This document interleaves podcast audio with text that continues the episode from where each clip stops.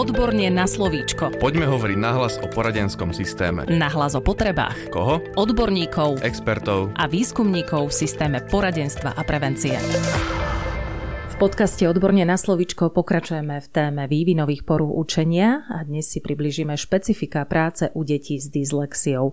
Hostkou je špeciálna pedagogička doktorka Lenka Sádecká Ondrášková, ktorá vo výskumnom ústave detskej psychológie a patopsychológie pracuje ako interná expertka v rámci národného projektu Usmerňovať pre prax. Dobrý deň. Dobrý deň. Na úvod by som vás chcela poprosiť, či by sme si mohli zadefinovať pojem dyslexia. Dyslexia je porucha čitateľských zručností a patrí do skupiny vývinových poruch učenia.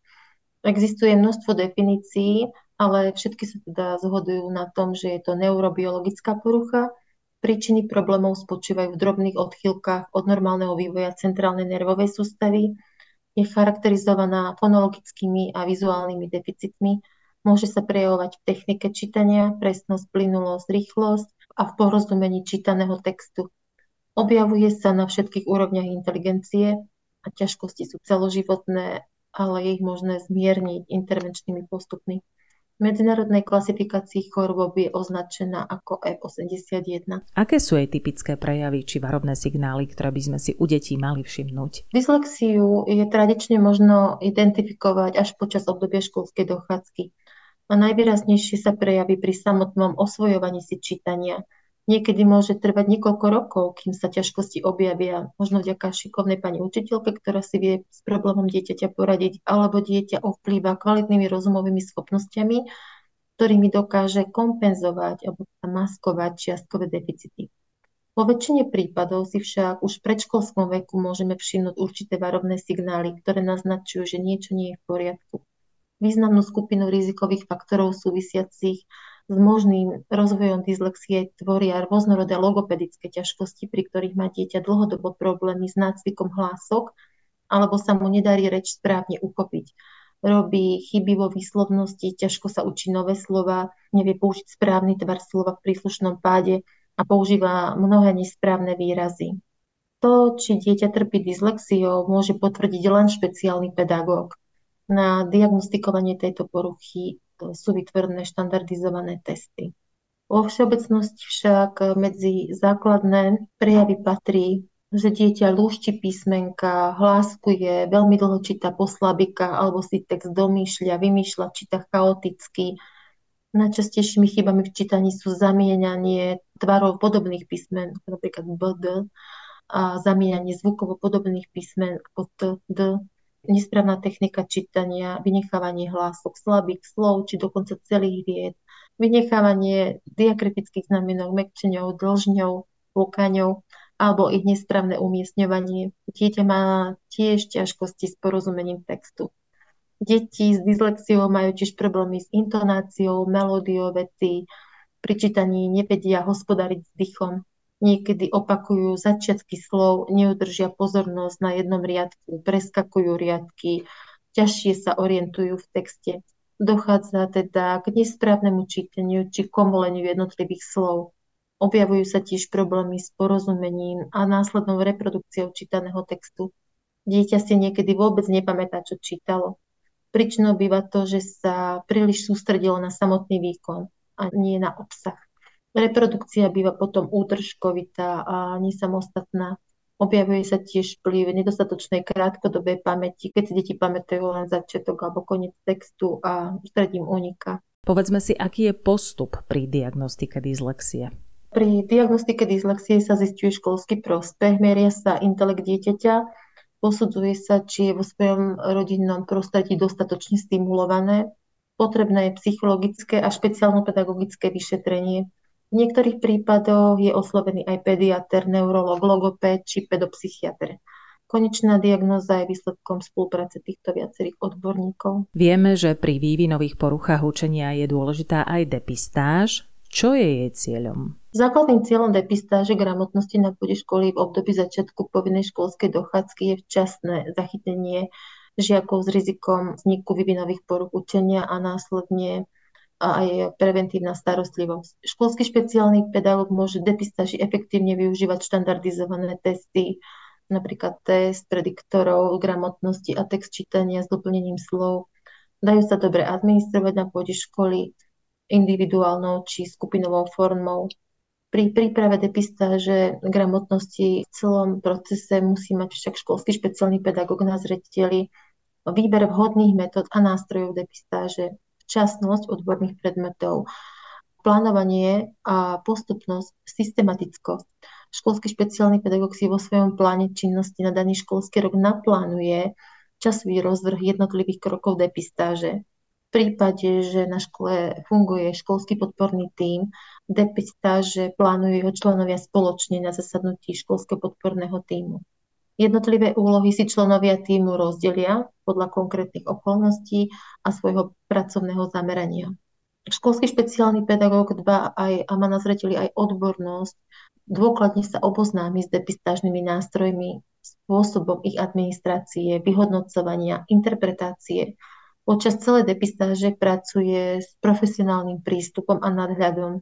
Rozsah depistážnych aktivít a časové rozpätie aktivity je nutné realizovať so všetkými deťmi, žiakmi školy v časovom horizonte, najlepšie v poslednom pol roku materskej školy až po koniec druhého ročníka základnej školy. Ako vyzerá následná reedukácia dyslexie? Neexistuje jednotný návod, ako pri reedukácii dyslexie postupovať. Na základe výsledkov diagnostiky sa zostavuje rámcový orientačný reedukačný program, ktorý je pre každého žiaka individuálny a počas reedukácie je nutné ho meniť a upravovať. Tiež sa nedá dopredu povedať, ako dlho bude reedukácia trvať a aké úspechy prinesie.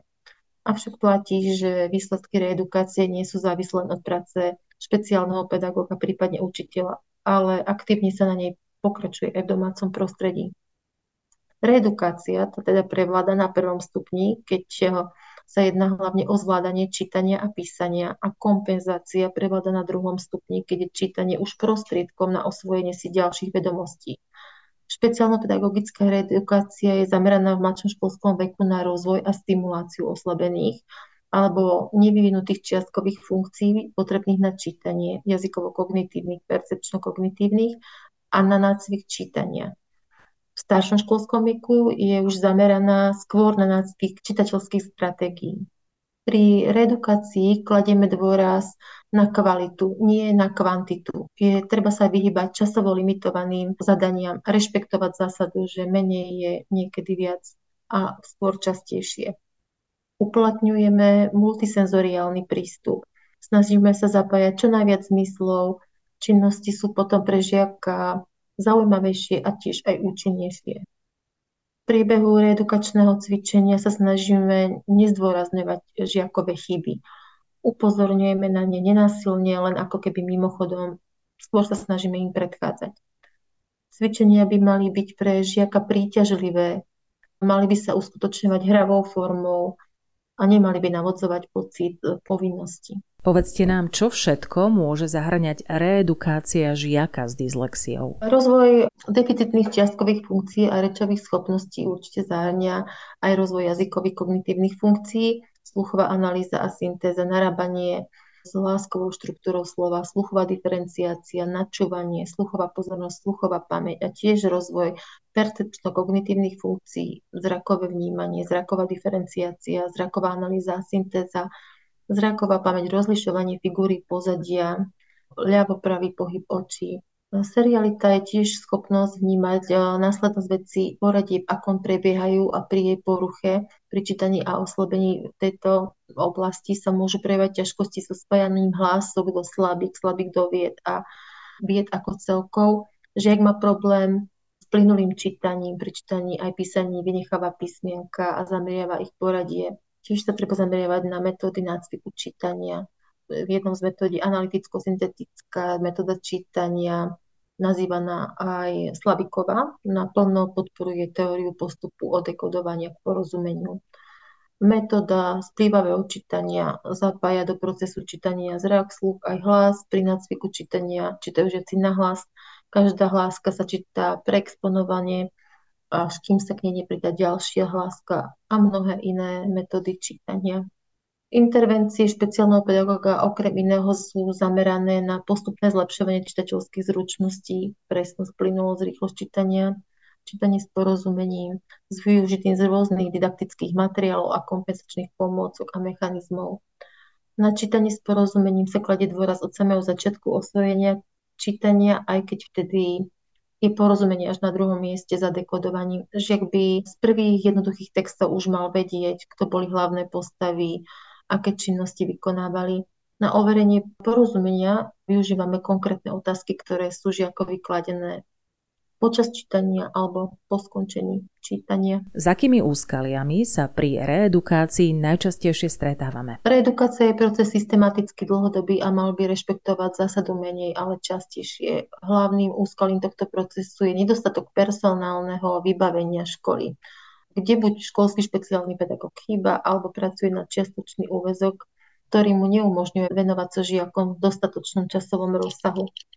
Ťažisko reedukácie potom zostáva na pleciach odborných zamestnancov poradenstva a prevencie, ktorí tiež majú problém splniť potrebnú časovú frekvenciu cvičení.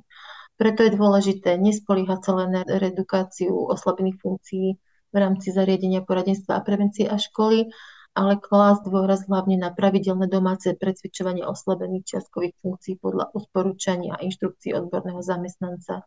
Vyhnúť sa pritom tomu, že žiaka zaťažujeme veľkým množstvom cvičení, pracovať denne, ale nedlhodobo, rozvoju konkrétnej oblasti venovať tak 10-15 minút. Reedukácia by nemala byť doučovaním, mala by byť zameraná na rozvoj oslabených, nevyvinutých funkcií, nácviku čítania, kompenzácií problémov a nie preberaním školského učiva. Neukončiť tréningový program skôr, ako je nastavený, ale absolvovať ho celý, po počiatočnej aktivite, po prvých zlepšeniach rodiče často upúšťajú od pravidelnosti nácviku, čím sa oddeluje prípadne aj znemožní ďalší efektívny postup u žiaka. Nezbaviť žiaka primeranej zodpovednosti za vykonanie domácich úloh a cvičení. Je veľmi dôležité vzbudiť záujem žiaka o aktívnu spoluprácu na riešení jeho vlastných ťažkostí tiež e, vyhnúť sa tomu, že necháme rodičov bez priebežnej kontroly v zariadení poradenstva a prevencie alebo v škole. Tiež mať s nimi spätnú väzbu o domácom postupe aj o pokrokoch, prípadne pretrvávajúcich ťažkostiach. Hovorila špeciálna pedagogička doktorka Lenka Sádecká Ondrášková, ktorá pracuje vo výskumnom ústave detskej psychológie a patopsychológie ako interná expertka v rámci národného projektu Usmerňovať pre prax.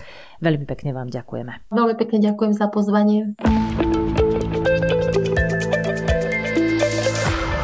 Podcast Odborne na slovíčko sa realizuje vďaka podpore z Európskeho sociálneho fondu a Európskeho fondu regionálneho rozvoja v rámci operačného programu Ľudské zdroje.